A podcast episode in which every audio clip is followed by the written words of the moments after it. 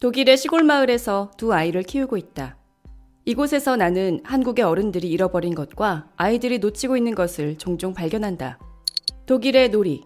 한국에 살다가 가족들과 독일에 정착한 나는 독일에 살면 뭐가 좋냐는 질문을 많이 받는다. 가장 좋은 건 노는 날이 많다는 점이다. 한국에서는 많은 것들을 빨리빨리 해치워야 했는데 이곳에선 자기 시간이 많다 보니 삶이 전체적으로 건강해지는 느낌이다. 특히 이곳에서는 아이들의 놀이를 중요시한다. 아이들에게 놀이가 얼마나 중요한지는 이미 수많은 전문가들이 마르고 닳도록 강조했다. 놀이를 통해 아이들은 규칙과 승패, 페어플레이처럼 세상을 살 때 꼭 필요한 개념들을 배운다. 또한 자신의 주장을 펼치는 법과 친구 사귀는 법을 연습한다. 수없이 지고 죽었다가 살아나며 항상 내가 승자가 될 수 없다는 인생의 담백한 진리를 배운다. 이런 경험을 충분히 해보지 않은 아이들이 세상에 나가서 패배하고 좌절하면 그것을 무난히 극복할 수 있을까? 아이들을 놀게 하기 위해 꼭 키즈 카페나 잘 짜여진 놀이 프로그램이 필요한 것은 아니다. 놀이터가 있는 초등학교와 공터에 재활용품을 잔뜩 갖다 놓은 초등학교를 비교했더니 후자 쪽의 아이들이 더 놀이 시간도 길고 활동성과 창의력도 뛰어났다고 한다. 놀이를 위해서 꼭 큰 돈을 쓰거나 설비를 근사하게 갖추지 않아도 된다는 말이다. 아이들은 그저 놀 공간과 시간만 주면 알아서 잘 논다. 창의력을 키우는 건 창의력 학원이 아니라 극도의 심심함이다.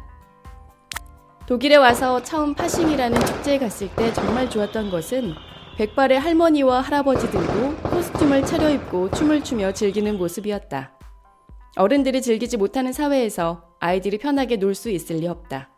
그러니 어른과 아이가 함께 마음껏 놀 수 있으면 좋겠다. 독일의 성교육.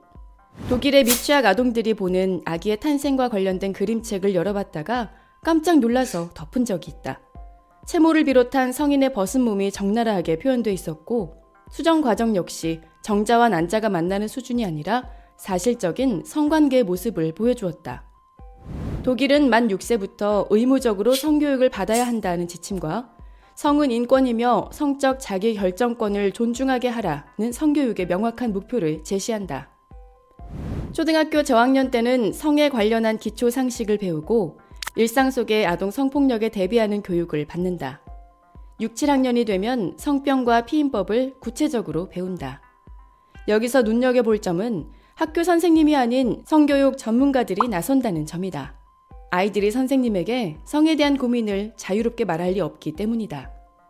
독일 성교육은 아이들이 편하게 말을 꺼낼 수 있는 환경을 만드는 것을 가장 중요한 요소로 꼽는다. 아직 몰라도 돼. 커서 뭐가 되려고 벌써부터 이래? 궁금해서 물어봤는데 이런 대답을 듣는다면 아이들은 수치심을 느껴 죄의식을 품거나 몰래 알아보려다가 왜곡된 정보의 바다에 발을 담그게 된다. 최근 우리나라 고등학교 기술 가정 수업 시간에 콘돔 끼우는 법을 교육하려던 교사가 학부모들의 항의에 의해 수업을 취소했다는 기사를 읽었다. 아이들이 꼭 알아야 하는 건 제대로 알려줘야 한다. 성 문제도 정확하게 알려주고 책임감을 강조하는 편이 100번 낫다. 성교육은 삶이 다양하다는 것을 가르치는 것, 생명과 인권의 소중함을 깨우치게 하는 것이다. 좋은 성교육만으로도 열린 사회를 만들 수 있다고 생각하는 독일의 태도에서 나는 조그만 희망을 본다. 경제관념. 우리나라는 돈이 대접받는 사회다. 부자가 되고 싶다는 아이들에게 이유를 물어보면 대부분 이렇게 대답한다. 돈 많으면 하고 싶은 거 다 할 수 있잖아요. 우리는 아이들과 돈이라는 개념에 대해 생각을 나눌 기회를 충분히 가지고 있을까? 아이들을 사회로 내보내기 전에 경제관념을 심어줄 수 있는 가장 일상적인 방법은 용돈을 주는 것이다. 용돈을 쓰며 아이들은 소비와 경영의 경험을 쌓을 수 있고 소비하는 행위를 통해 취향을 만들 수 있다. 내 돈을 타인에게 쓰며 행복해지는 경험을 함으로써 관대함을 연습할 수도 있다. 아이들은 자라며 근사한 물건들에 혹하게 될 것이다. 하지만 내가 두른 것의 가치보다 내 안에 든 것을 신경 쓰는 아이로 자랐으면 좋겠다. 부모가 더 넓게 시선을 확장해 나가며 아이의 나무만 보게 되지 않기를 아이라는 숲을 울창하게 키울 수 있기를 바란다. 아이를 성장시키는 12가지 철학 수업. 아이라는 숲.